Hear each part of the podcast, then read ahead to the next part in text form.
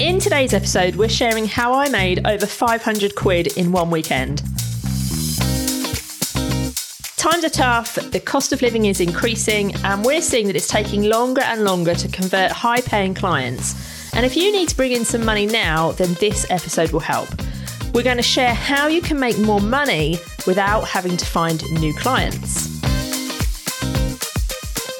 Hello, we're the two Lauras, and in this episode, we're sharing four ways that we've not only increased our income, but also helped thousands of freelance marketers to increase theirs too. And we're also going to be giving you a template that has helped hundreds of people secure pay rises from their clients.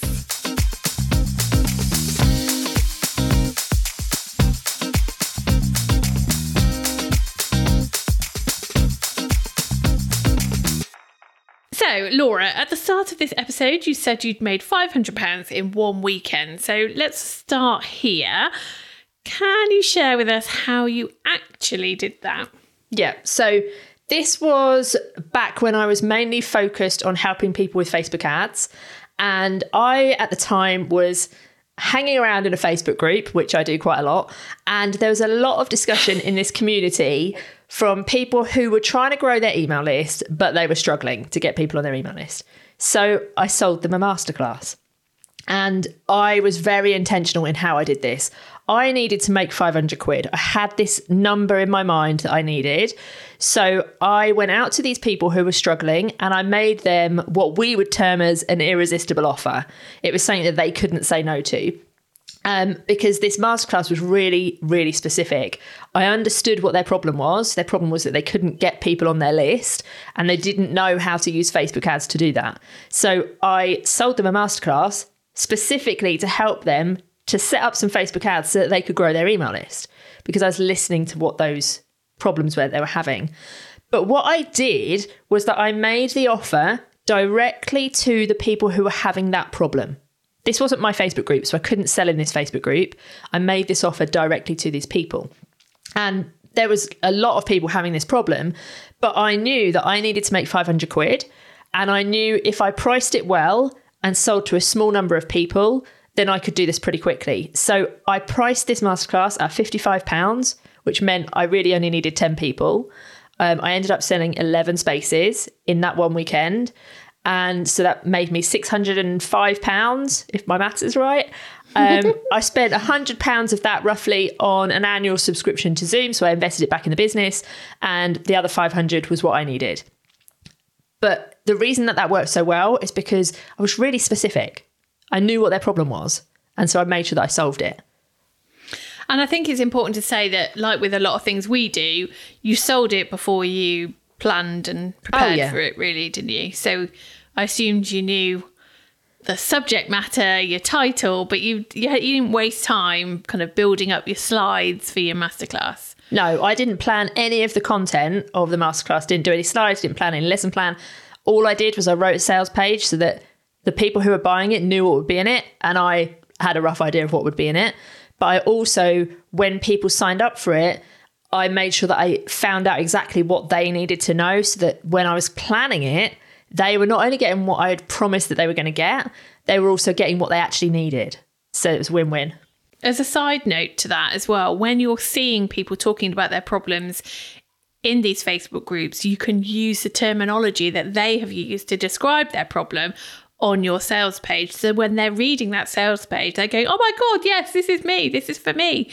Because you're talking in the way that they, especially with something like Facebook ads or our land social media, you can fall into talking in kind of acronyms and and terms that we all know as professionals in the industry, but obviously other people might not know. So really honing in on the words that they use is a yeah. Great, it makes uh, them feel like, oh my god, how did you know I need that? Well, basically, it's because you told me, and I, I wrote it down. and they think it's some magic trick, but it's not. It's just because you've done your research well. Yeah. And I think a point to focus on here is that you don't need to be selling masterclasses with hundreds and hundreds and hundreds of people onto them. Because if anything, quite frankly, that can just be a headache. What you did, Laura, was much more kind of strategic and targeted. You knew you wanted to make £500. So you priced it accordingly. You didn't just go, oh, I'm going to go out there and and try and sell it to as many people as uh, you know as you could and run Facebook ads and everything else. You just targeted the people who you knew had the problem. You priced it well and you gave yourself, you know, obviously a target of what 10 people you wanted to make that 500 quid. Yeah, and I did the backwards maths. Like I'm rubbish at maths, but I knew Yeah. that if I needed 500 quid, you know, I could make my life easy and just have 10 people where there is way more people in this group who needed this, by the way, way more than 10 people. But I knew if I only got 10 people at 50 quid or 55 quid, I would easily make my target and be able to pay the tax and what have you. Whereas if I had priced it low, 27 quid, and thought, oh, if I price it low, I might get loads more people. What if I'd still only got 10 people? I wouldn't have made my target. So I made sure that the maths worked for me so that I could really quickly just contact these people directly. And I knew as well, 10 people is easy to contact directly. Yeah. Like, you know, 50, 100, that's not easy. I didn't go out to my audience. I just went directly to the people who needed this. So I made sure that I priced it right. More to the point, then, that you can ensure that that masterclass you then create is really, really laser focused into what those 10 people, 11 people, however many it was needed, as opposed to having hundreds and hundreds of people on. You don't know the, the problems of all 100 of those people. So you're not going to be able to target to them specifically in terms of obviously what you teach. Yeah, and actually, a bonus that came out of this because it was such a small group and I, it was almost like hands-on support is a couple of them did end up booking power hours with me afterwards. So I did actually make more than five hundred quid. Nice. Yeah, so don't sit here and think, oh, well, I can't do this. I need loads of people because actually you don't, as as Laura's proved. You just need a small amount of people. And this is all about quick cash injection. So don't make it a big, arduous task of wanting to get loads and loads of people. Just be really targeted, really specific. Yeah, definitely. But you don't have to have something of your own to promote. You don't have to create your own masterclass, for example, to promote.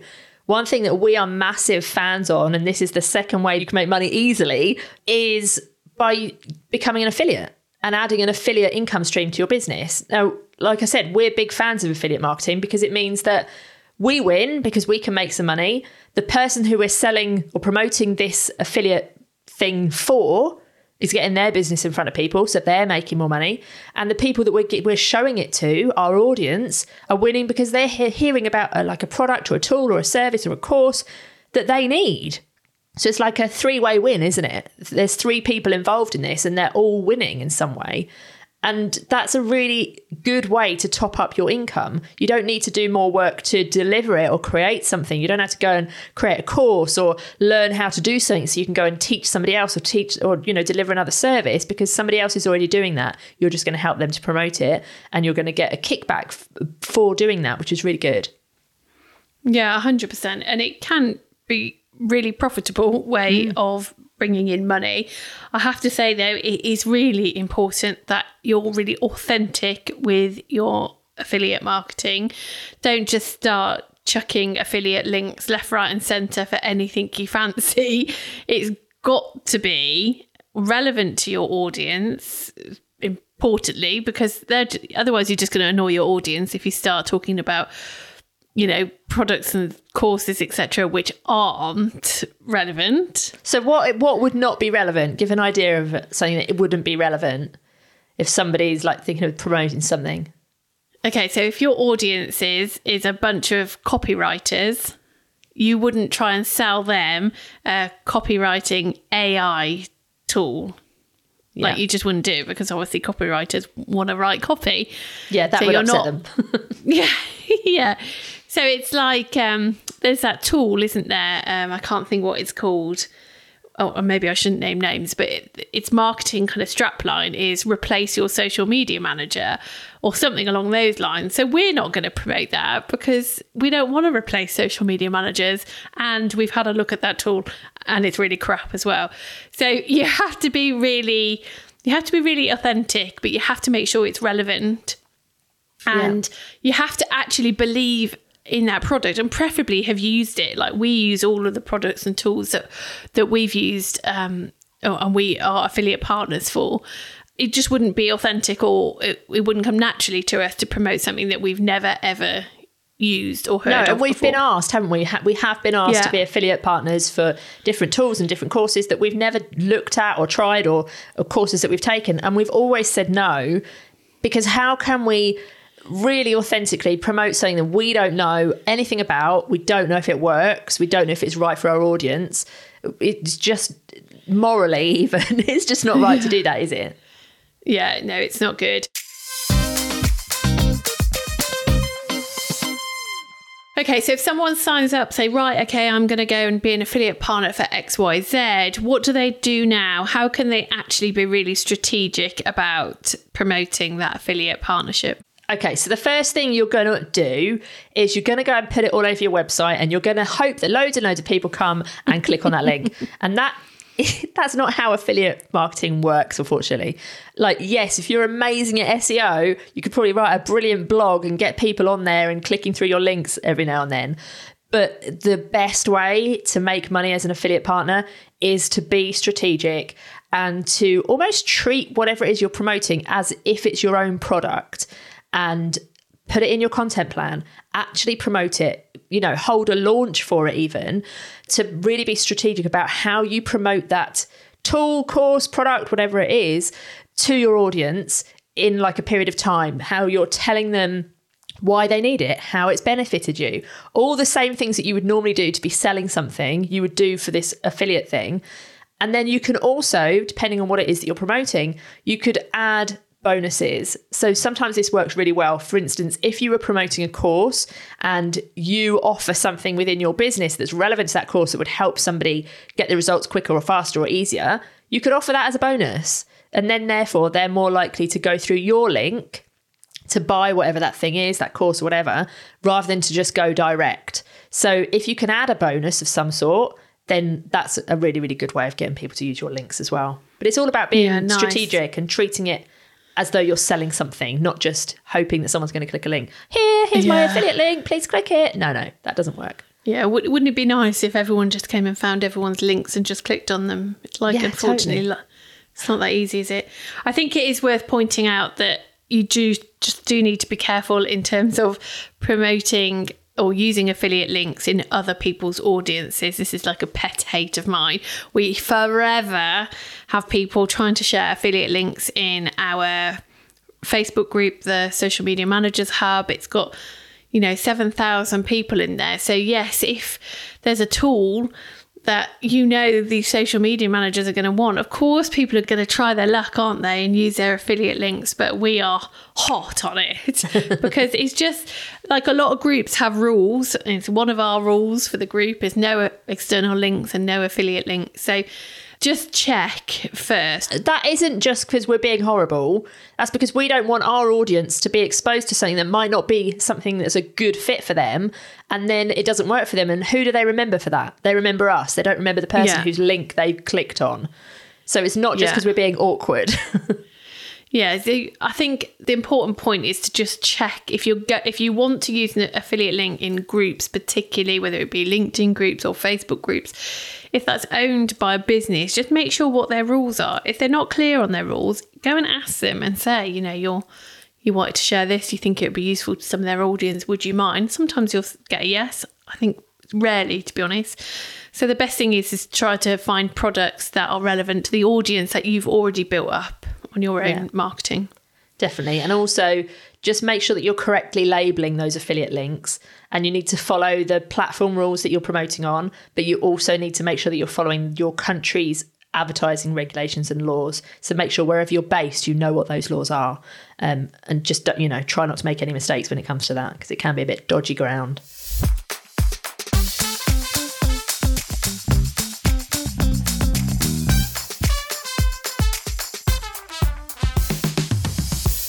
So, our third tip is to simply increase your fees. Uh, we surveyed more than 300 freelance social media managers from around the world to find out how much they earn. And in many cases, we were absolutely horrified of how little people were charging for their services. So, for any, well, for a large proportion of the people who filled out that questionnaire, I can tell you now there is room, wiggle room for you to be increasing your fees, sometimes like 10 times over. So it, sometimes we always think, oh, I need more money. Oh, I'm going to go and find a new client. Whereas actually, we can just look at the customers that we already have and you can obviously increase your fees. So we'd really encourage you to continually as well factor this in to increase your fees on a like a regular cycle. Yeah. Like you used to do this like annually, didn't you? Yeah. So I always do it after the first three months of working with a client, um, because as, as I'm sure you can relate to, you take on a client and then three months later, the scope of that work is way different to how it was originally presented to you. So, yeah, I always review after the first few months and then every year thereafter I will increase my fees. And also during that year, if the scope changes as, as well, you would increase it then as well. Yeah, you? yeah, definitely. Yeah, yeah, yeah, Yeah. So yeah, if they added additional services, I'd be like, yep, it'll cost you X, Y, and Z. I always use, and this is why we've given it away, a template on how to increase your fees. It can be quite a cringy, icky kind of feeling to ask for a pay rise. So normally you're and in old old school employment, someone would just say to you, here's your annual pay rise. You don't have to go and ask for it. Whereas when you're self employed, no one is going to come and, well, rarely is anyone going to come and offer you a pay rise. So we have a nice tried and tested email template. We've used it, and a lot of our community have used it with amazing results. So we're going to give that away to you. You can just head to the two Lauras dot com forward slash pay rise and we'll also link it in the show notes today so you've got no excuse not to send that uh, pay rise increase email template to your clients I think it's worth saying as well that even if you are not undercharging, there probably is room for you to increase your fees because if you haven't increased your fees like in the last 12 months, then effectively with the cost of living increasing, you've taken a pay cut.